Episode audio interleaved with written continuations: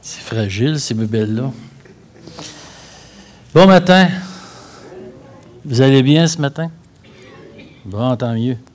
Je ne m'attendais pas à un non non plus. Hein. C'est assez bizarre. Non, ça va assez mal. C'est vrai que ça va mal, mais c'est sans compter Dieu, ça. Dans le Seigneur, on peut dire que ça va bien. Bien, ce matin, comme notre frère nous a parlé, une nouvelle série qui commence sur l'Évangile de Matthieu, et nous l'avons intitulé Le roi et son royaume. Et vous allez voir défiler au fur et à mesure que les prédications vont avancer, il va y avoir des sous-titres.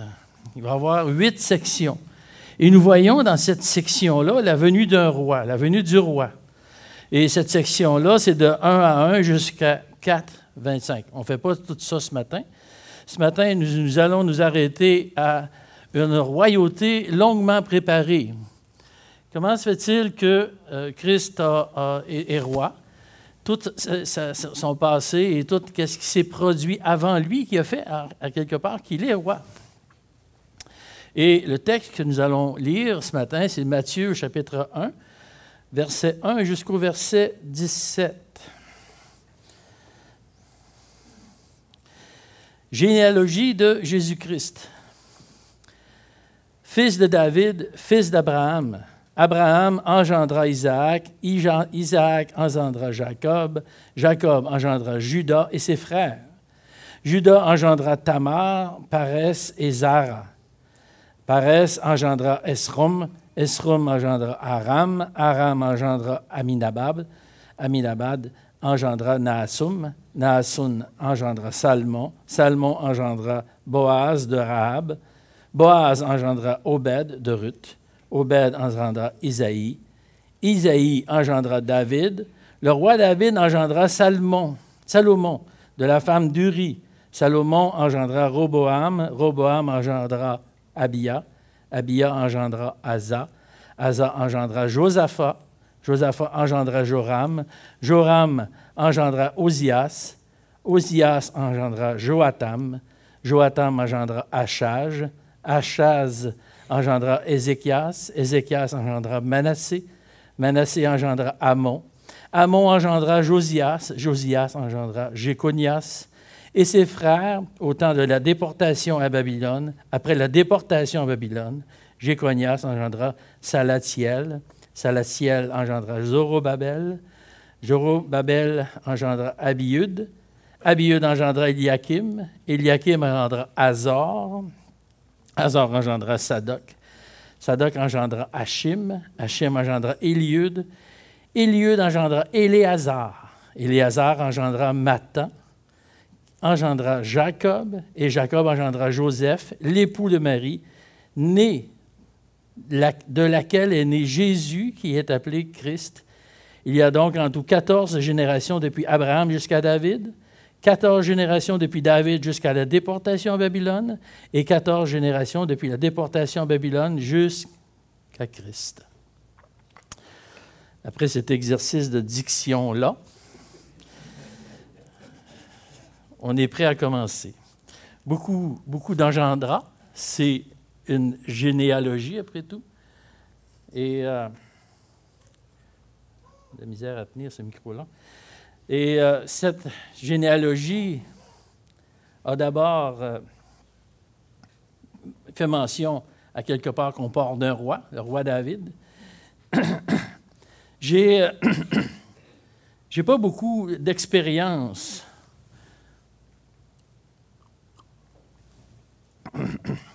J'ai pas beaucoup d'expérience au niveau de la monarchie, au niveau des relations avec les rois. J'imagine que c'est à peu près pareil pour, pour toutes vous autres. La seule, j'ai eu, par contre, j'ai eu une expérience, non pas avec un roi, mais avec le fils d'un roi. Ça, c'est moi.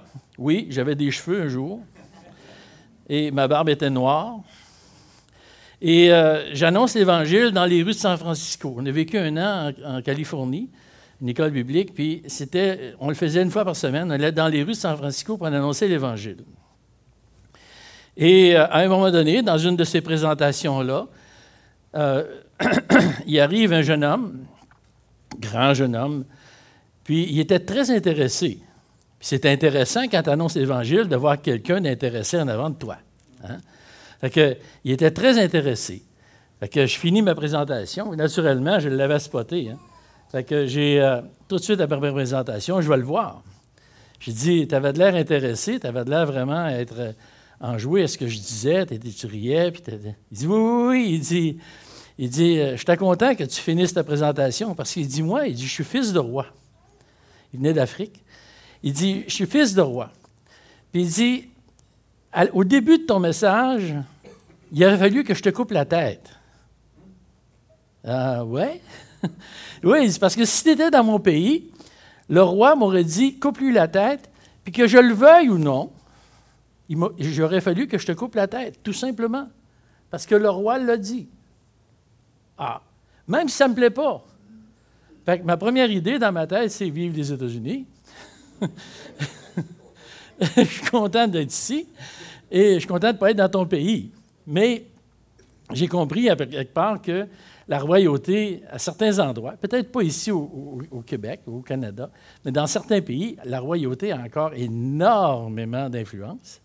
Et on peut juste comprendre qu'un roi, lorsque le roi dit quelque chose, il n'y a, pas, a pas moyen de passer à côté. C'est le roi qui le dit et c'est tout. Bien, la parole de Dieu ne change pas. La parole de Dieu, elle est toujours la même. On peut voir la parole de Dieu d'une manière différente à l'intérieur des générations. Des gens d'une autre génération peuvent voir de manière différente les écrits de la parole. Ils peuvent toujours l'appliquer.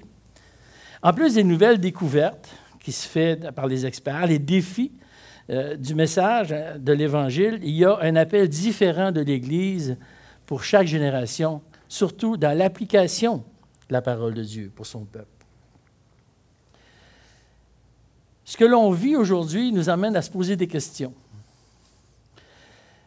Mais la question à laquelle nous, avons, nous aurons toujours une réponse, c'est que nous avons un roi qui règne sur nous. Et ce roi ne se trompe jamais. Il a toujours l'attitude qu'il faut avoir. Que ce soit le temps ou le problème qui existe, il a toujours la bonne, il a toujours la solution. Il est la solution. Le problème, le problème, c'est souvent que l'on débarque ce roi-là du trône de notre cœur et on s'assit à sa place.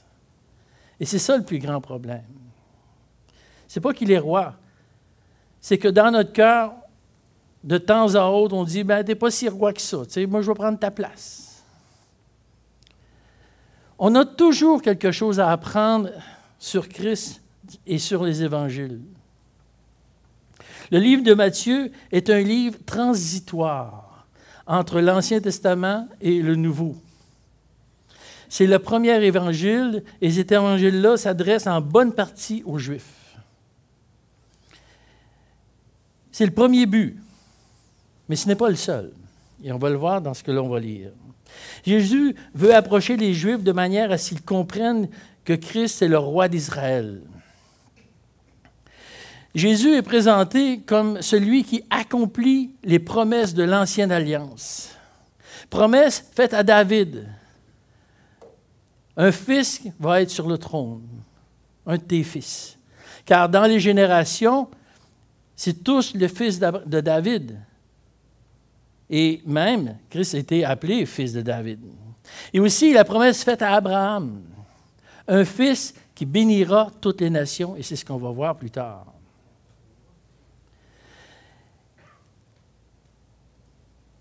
Le terme accompli se, trouve, se retrouve au moins à 15 reprises dans ce livre. Il y a dans ce livre plus de citations de l'Ancien Testament que dans tous les trois autres évangiles réunis. Donc, Matthieu est très connecté avec l'Ancien Testament et très connecté aussi avec le vécu du peuple juif. Matthieu nous révèle que Dieu s'occupe de négocier avec son peuple et les hommes de l'Ancien Testament. en présentant Christ et en tentant d'établir une relation avec son peuple. Matthieu est le seul évangéliste à citer Jésus lorsqu'il dit dans Matthieu 15, 24, Je n'ai été envoyé qu'aux brebis perdues de la maison d'Israël. C'est le seul endroit où on retrouve ce texte, cette citation-là. La première phase de l'Évangile est la clé pour comprendre la présentation de Jésus. Généalogie de Jésus-Christ, fils de Dieu, fils de David, fils d'Abraham. À cette reprise, Jésus est appelé fils de David. Dans l'Évangile de Matthieu, à cette reprise. Et dans tout le livre et dans toute la, Bible, il, est dix fois mention et sept fois dans l'Évangile de Matthieu. Ce nom connecte le Sauveur au trône d'Israël. Tandis que la, la mention fils d'Abraham est relié à la terre promise d'Israël. Abraham était le premier à qui Dieu a donné cette terre. Le titre Fils d'Abraham, appliqué à Christ, fait en sorte que la restauration de la terre d'Israël est exprimée à, travers l'acceptation de Christ comme descendant d'Abraham et aussi comme sauveur et roi. Christ s'est exprimé dans son acceptation. Lorsqu'il pose des jugements sur la, ville de, Jérusalem au chapitre 23, il dit au verset 39, Car vous ne me verrez plus désormais jusqu'à ce que vous disiez, Béni soit celui qui vient au nom du Seigneur. Vous ne me verrez plus désormais jusqu'à ce que vous disiez cela. La partie du peuple encore vivant qui ne sera pas endurci, qui n'aura pas endurci son cœur, va reconnaître Christ comme roi et comme sauveur. Ils vont lui demander sa présence et sa bénédiction. Et ce moment précis, là, est détaillé dans Zacharie, du chapitre 12, verset 14. Alors je répandrai sur la maison de David et sur les habitants de Jérusalem un esprit de grâce et de supplication. Et ils tourneront les regards vers moi, celui qu'ils ont percé ils pleureront sur lui comme on pleure sur un fils unique. Et au chapitre 14, verset 4, Ses pieds se poseront ce jour sur la montagne des Oliviers qui est vis-à-vis de Jérusalem, du côté de l'Orient. Le retour fantastique de Christ. L'Éternel sera roi de toute la terre. En ce jour-là, l'Éternel sera le seul Éternel et son nom sera le seul nom. C'est un moment magique où ce que Israël va reconnaître que Christ est roi et Seigneur.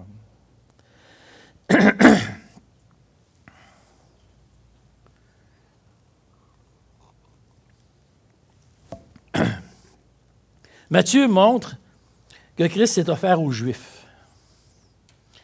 Mais il montre aussi les conséquences du rejet de leur sauveur et roi.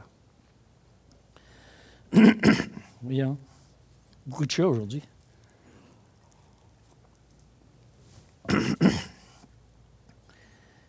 Et à cause de cela, ils sont mis de côté temporairement. Et Dieu, dans sa grâce, se tourne vers les gentils, vers les non-juifs, si on veut. Romains 15, 8 et 9 donne un résumé de l'évangile de Matthieu. Voici en effet ce que j'affirme. C'est d'abord que Christ est venu se mettre au service des Juifs pour montrer que Dieu est véridique, véridique en accomplissant les promesses faites à leurs ancêtres. C'est ensuite qu'il est venu pour les non-juifs de leur côté, loue Dieu, pour que, pour que les juifs, les non-juifs de leur côté, louent Dieu à cause de sa compassion. Comme le dit l'Écriture, aussi je publie tes louanges parmi les peuples, je te célèbre par mes chants. Donc, oui, la venue de Christ, son but premier, son ministère premier, c'est de venir pour les Juifs. Mais le rejet des Juifs a fait en sorte qu'ils sont tournés vers les, inconvertis, les non-Juifs, excusez. Christ est donc le ministre de la circoncision et confirme les promesses faites par son Père. Christ n'était pas seulement né juif, mais il était le premier. le premier d'entre les Juifs. Et c'est ce que Ésaïe, au chapitre 9, au verset 5, il dit, Un enfant nous est né, un fils nous est donné. C'est plus qu'une naissance ordinaire. Cette phrase nous dit quelque part que ça lui confère une position particulière. L'évangile de Matthieu explique pourquoi que dans les écrits du Nouveau Testament, ils sont mis temporairement de côté au profit des gentils, au profit d'un peuple qui porte son nom. C'est nous, ça. C'est les chrétiens. En d'autres mots, dans la dispensation actuelle, l'Église a supplanté la théocratie juive dans sa fonction.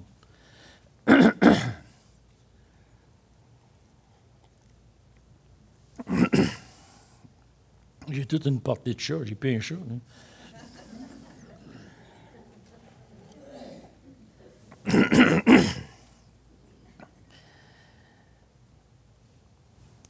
Si, on jette un regard sur les, les premiers mots de l'Évangile, le livre de la généalogie de Jésus-Christ, en grec, ce sont deux mots. Biblos, Généséos. Et on peut on peut comparer. Le terme génération veut dire histoire de. Histoire de Christ, histoire d'Adam. Et il y a une comparaison qui peut se faire. Matthieu utilise une expression qui se retrouve dans la Genèse, au chapitre 5, au verset 1, lorsqu'il dit Voici l'histoire de la famille d'Adam. Voici la généalogie d'Adam comparaison, en comparaison avec la généalogie de Jésus-Christ. Et ces deux histoires, ces deux livres, ces deux généalogies, ces deux générations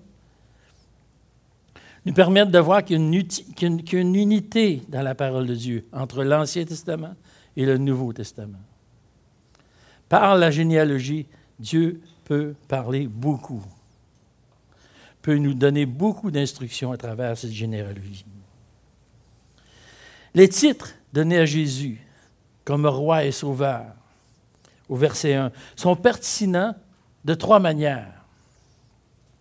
On l'a vu, fils de David, qui est en connexion avec le trône d'Israël, et fils d'Abraham, qui est en lien avec la terre promise d'Israël.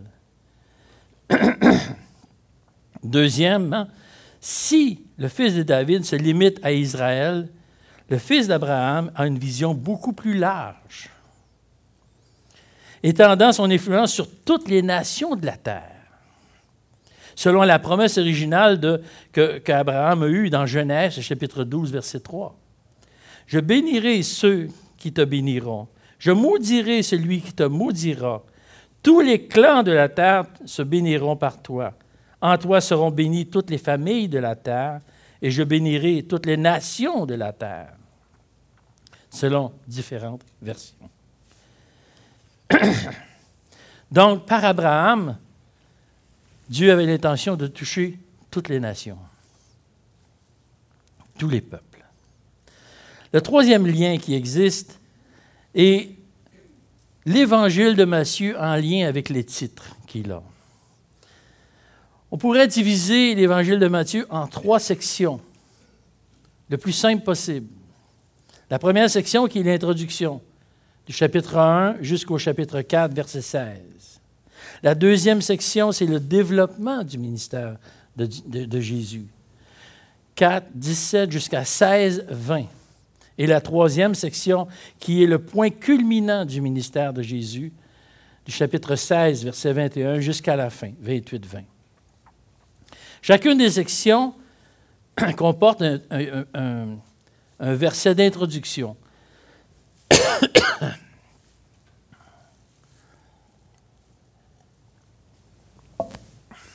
Ça va finir par passer, ils vont vieillir, ces chats-là.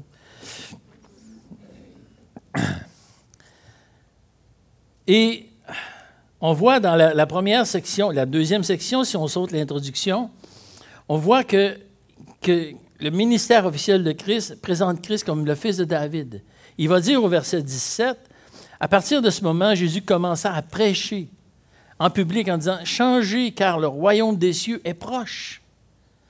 Était un discours qu'un roi va apporter. C'est un discours qui accueille les gens dans un royaume.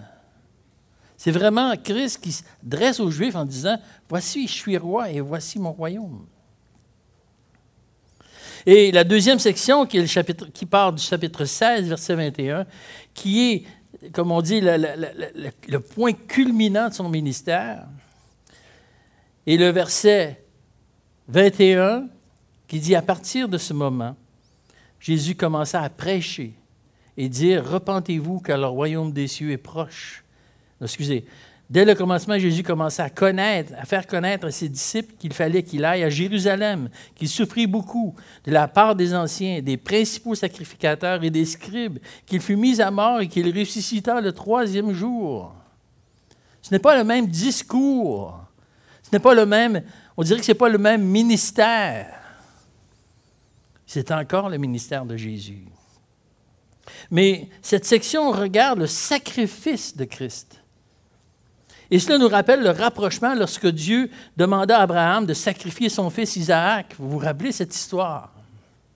D'ailleurs, je crois que c'est Marc Rochette qui a prêché ici il n'y a pas si longtemps.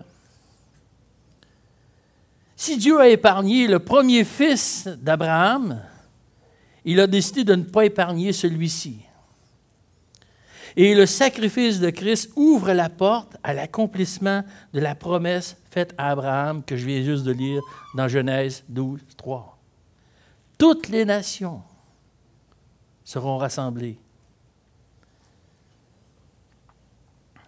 Il est évident que la liste des noms du verset 2 au verset 17 a pour but de présenter une lignée royale.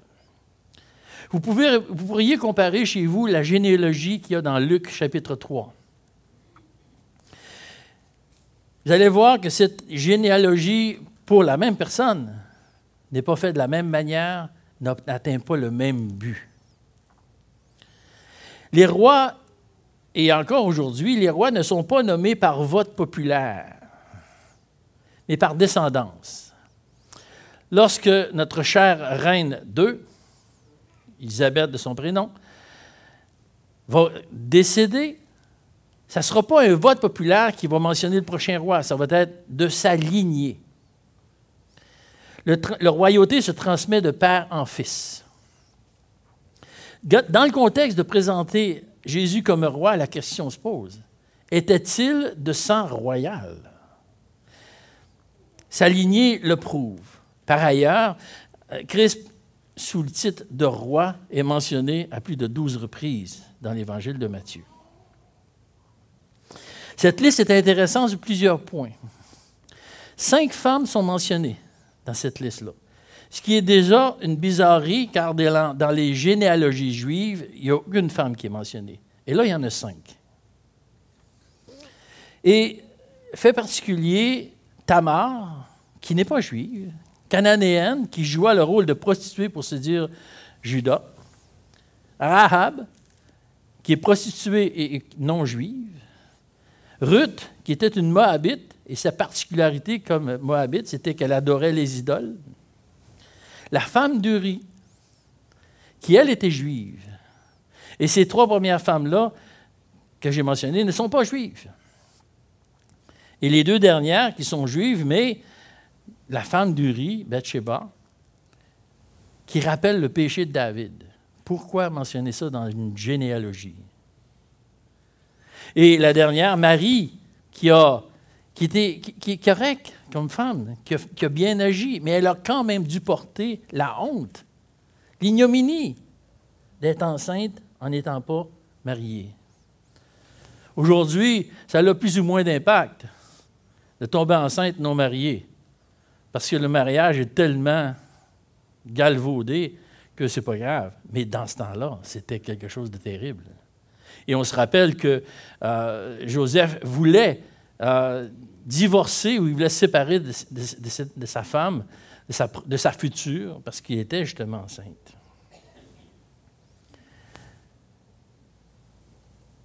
Dieu se révèle encore dans sa grâce.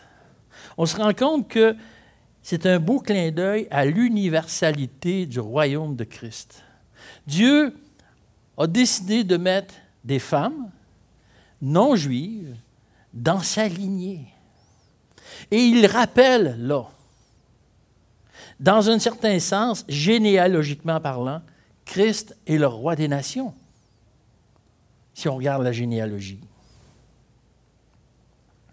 Dieu peut faire ressortir dans la vie pas toujours belle, pas toujours conforme de ces hommes et de ces femmes de cette liste-là. Et il y en a qui auraient beaucoup à dire.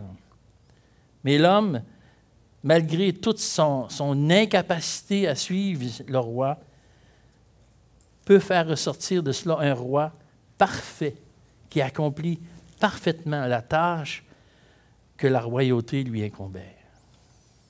C'est un roi parfait. Dans le verset 17, l'auteur fait mention du nombre de générations. J'ai dû chercher. Ça ne se retrouve pas, la raison ne se retrouve pas partout. Naturellement, c'est porté à, on, pourrait dire, ouais, c'est-tu de la numérologie, c'est-tu de la cabale juive, c'est-tu cela? Mais c'est pas cela. C'est deux, la, la numérologie puis la cabale juive, c'est deux pseudosciences. Ce n'est pas des vraies sciences. C'est comme l'horoscope, on peut, si on veut comparer. L'horoscope, je la regarde juste pour rire. C'est tellement vague parfois, c'est tellement. Vous allez rencontrer quelqu'un d'important. Tout le monde autour de moi est important. Oui. Mais ce n'est pas, ce pas cela. ces deux pseudances-là, ils utilisent les chiffres pour prédire l'avenir, ce qui est, malheureusement de l'horoscope. Par contre, certains chiffres ont une importance relative dans la parole de Dieu. Ce sont des symboles qui accompagnent et qui donnent une signification plus profonde au texte. Comme l'exemple qui est devant nous. Il dit dans verset 17, il y a donc 14 générations depuis Abraham jusqu'à David, 14 générations depuis David jusqu'à la déportation à Babylone et 14 générations depuis la déportation de Babylone jusqu'au Christ. 14, c'est pas un terme, c'est pas un chiffre qui a une signification vraiment. Par contre, 2 fois 7, qui fait 14, peut symboliser quelque chose. Deux étant une signification d'un témoignage.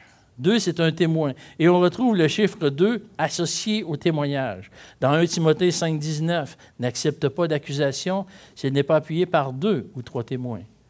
Apocalypse 11, 3, je donnerai à mes deux témoins. Hébreu 10, 28, 1 Corinthiens 14, 27, et je pourrais en chercher encore, où ce que le chiffre 2 parle de témoignage. Et le chiffre 7, le chiffre de la perfection. Ça, c'est assez connu, comme le chiffre 7, le chiffre de la perfection. Un symbole qui nous conduit à un témoignage parfait. L'aboutissement de ces générations-là, de cette histoire, Christ, qui est ce témoin parfait en fidélité et en vérité. L'autre symbolisme que l'on pourrait ressortir, c'est pourquoi 3 fois 14? Trois générations.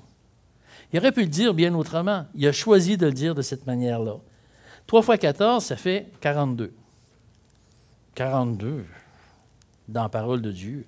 Ça ne peut, pas dire grand-chose. Par contre, 7 fois 6 fait 42. Et 7 on l'a dit tout à l'heure, qui symbolise la perfection, et 6, qui est le chiffre qui symbolise l'homme. Donc, nous sommes devant cet homme parfait. Ça vaut ce que ça vaut, ce que je dis. Vous pouvez dire, ouais, on pourrait dire bien d'autres choses, sauf que je trouve ça. J'aime ça quand, Dieu fait ressortir certaines corrélations, certaines choses qui sont cachées dans le texte. C'est rien d'éclatant. Je ne mettrai pas ma tête euh, sur la bûche pour ça. Mais ça fait plaisir de regarder ces choses-là. On a un Dieu qui se plaît dans les détails. Mais qu'est-ce que ça change dans ma vie que Christ soit roi? Christ est roi. Ouais, puis, qu'est-ce que ça peut bien me faire, ça? Je suis très conscient qu'amené jusqu'à date, je vous ai beaucoup plus enseigné, j'ai fait beaucoup plus un enseignement qu'une prédication. Ce que, tout ce que je viens de dire là ne change pas vos vies ou ne devrait pas, ou, ou, vous faire vous creusiez loin pour dire, bah oui, ça change ma vie, ça. Mais Christ est vivant. Il règne aujourd'hui et il règne dans le futur. Comme dans l'Apocalypse 22, à la nouvelle, à la description de la nouvelle Jérusalem, ville magnifique. Mais il est dit dans cette ville-là, il est question du trône de Dieu et de l'agneau. Et s'il est roi aujourd'hui et qu'il est roi dans le futur, il nous a donné un royaume aussi. Dans Matthieu 21, 43, il dit, c'est pourquoi je vous le dis, le royaume de Dieu vous sera enlevé et sera donné à une nation qui, qui en rendra les fruits. Donc, nous avons un roi et nous faisons partie d'un royaume. Christ est plus qu'un roi. Il est mon roi, il est notre roi. Et nous sommes ses sujets. Le statut du roi comporte des droits, des privilèges et des responsabilités. Et être sujet d'un roi comporte aussi des droits, des privilèges et des responsabilités. Le roi a la responsabilité de gouverner le pays pour le bien-être de ses habitants. Voilà le rôle du roi. Il doit, faire les bonnes, il doit prendre les bonnes décisions pour que ses habitants soient confortables, à tout le moins qu'il reste vivant dans les pays les plus difficiles. Une des obligations du sujet ou d'un citoyen d'un pays est de prêter serment envers son pays, sa reine ou son roi. On a beaucoup d'exemples dans plusieurs pays du monde, le Canada, le Royaume-Uni, les Pays-Bas, les États-Unis et j'en passe. Je n'ai pas fait une étude là-dessus, ce n'était pas mon but. Mais la constante dans tous ces serments-là, c'est la fidélité et la soumission, l'allégeance. L'allégeance étant l'obligation de fidélité et d'obéissance. L'année qu'on a passée aux États-Unis, ma plus jeune de mes filles, Brenda Lee, allait à l'école. Pour dire que les États-Unis ont poussé loin le système d'allégeance. Et à tous les matins, avant que l'école commence, la première chose qu'ils faisaient, c'est se tenir debout, la main sur le cœur et dire je prête serment au drapeau des États-Unis d'Amérique et ta ta ta ta ta ta. Ma fille si elle connaît le serment par cœur, elle le sait par cœur. I pledge allegiance to the flag of the United States of the United States. Ta, ta, ta, ta, ta. Je ne le sais pas. Je ne l'ai pas fait. Je n'ai pas été à l'école là-bas. Ben, pas, du moins, pas l'école publique. Mais l'allégeance, pour certains pays, c'est très important, mais pour tous les pays, c'est important. Je vais vous lire l'abrégé du serment que tout immigrant doit lire pour qu'il devienne citoyen. Et c'est un passage obligé. Adama, as dû le passer, c'était ce serment-là. Hein? Oui, et les gens qui viennent de d'autres pays ont dû le passer aussi. Probablement qu'Adama a dit Je jure que je serai fidèle et porterai sincère allégeance à Sa Majesté la Reine Élisabeth II, Reine du Canada. Que j'observerai fidèlement les lois du Canada et que je remplirai loyalement mes obligations de citoyen canadien. Voilà le serment. C'est plus qu'un roi. Christ est le roi au-dessus de toute royauté terrestre. Et l'allégeance a encore plus de valeur. On a passé une forme d'allégeance. Je ne sais pas, pour certains, c'est très récent. Philippe, entre autres. Micheline aussi, je ne sais plus où ce qui est assis là. C'est très récent, vous vous en rappelez, mais peut-être que pour d'autres, vous vous en rappelez moins. Donc, lorsque vous avez passé par les eaux du baptême, vous avez dit As-tu fait de Dieu ton Seigneur et ton Dieu Et t'engages-tu à lui obéir et à le suivre fidèlement Et vous avez répondu Voilà, une chance. J'ai dit, j'avais peur. J'ai dit, peut-être qu'ils diront, ils diront rien. Vous n'avez peut-être rien répondu, malgré que je n'ai pas beaucoup, un gros oui. Est-ce que vous avez encore ce serment-là devant vous? Hein? T'engages-tu à lui obéir, à le suivre fidèlement? Parce qu'il est roi. Et par la suite, sur tes propres paroles, je te baptise, et ainsi de suite. C'est comme un genre de, de, serment. Vous avez, à travers les eaux du baptême, vous avez officialisé ce qui était dans votre cœur, le désir d'être un enfant de Dieu. Vous l'avez dit à tout le monde. Comme ce Syrien qui, depuis il y a quelques années, il y a eu beaucoup de Syriens qui sont venus à cause du problème en Syrie. Et maintenant, les, les Afghans qui arrivent au pays, s'ils veulent être Canadiens, devront passer par la cérémonie du serment. C'est une obligation. Nous avons donc, nous sommes donc sujets d'un grand roi. Des obligations sont sur nous. Et Dieu, dans tout son évangile de Matthieu, va nous enseigner ces obligations-là comme sujet d'un grand roi. J'aimerais vous donner un exemple. Un exemple qui, en priant, a ressorti.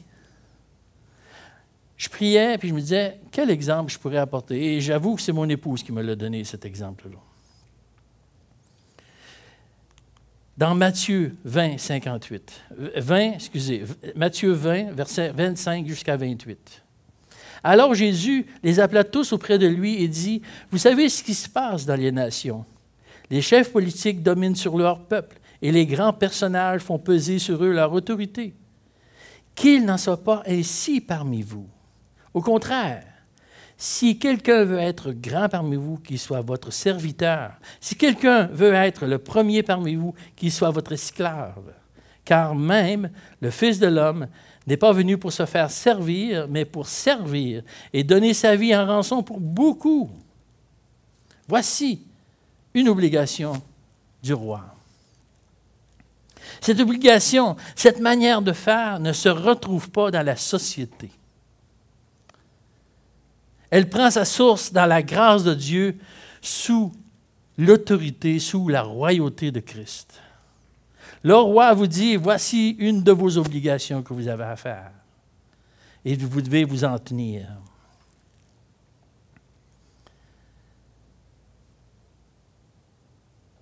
Elle est contraire à tout ce que l'on peut voir dans le monde.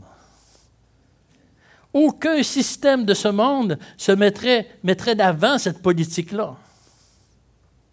Me semble de voir M. Legault qui dirait Comment est-ce que je peux vous servir? Comment est-ce que M. Trudeau ou monsieur ou le prochain pourrait dire Comment est-ce que je peux vous servir? Oui, il pense servir. Mais je pense que nous sommes plus utilisés qu'être servis, malheureusement. Je ne veux pas faire de politique ici. Mais c'est ça le monde. Peu importe le pays, c'est ça le monde. D'ailleurs, c'est ce que Christ nous dit, ils dominent et font peser leur autorité. Et cela ne devrait pas être notre ligne de pensée si nous désirons obéir au roi. Ça ne devrait pas être notre ligne de pensée de dominer et de, de vouloir imposer plutôt de servir. On a un roi qui a pris ses responsabilités au sérieux et qui a rempli les recommandations de Dieu à, propos de la royauté. Dans Deutéronome, chapitre 17, verset 14 jusqu'au verset 20, Dieu dit à, son peuple, quand tu vas rentrer dans la terre promise, quand tu vas être établi, tu, vas mettre, tu vas vouloir mettre un roi sur toi. Voici comment ce roi-là devrait être. Verset 15, tu mettras un roi que choisira l'Éternel, un roi du milieu de tes frères, un juif, un homme de ton peuple. Verset 16, qu'il n'ait pas un grand nombre de chevaux. Dans ce temps-là, les chevaux étaient Waouh! Plus tu avais de cheval, plus tu étais riche. Plus tu avais de cheval, plus tu avais de pouvoir. Et qu'il n'y en ait pas un grand nombre qu'il n'ait pas un grand nombre de femmes, afin que son cœur ne se détourne pas, qu'il ne fasse pas, qu'il ne fasse pas un grand, un grand amas d'argent et d'or, Et on a en tête Salomon.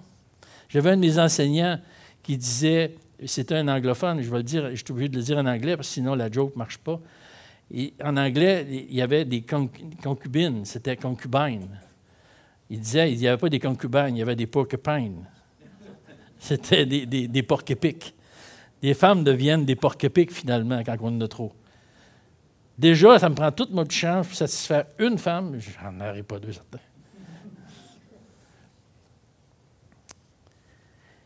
Verset 18 et au verset 19. Il écrira pour lui une copie de cette loi.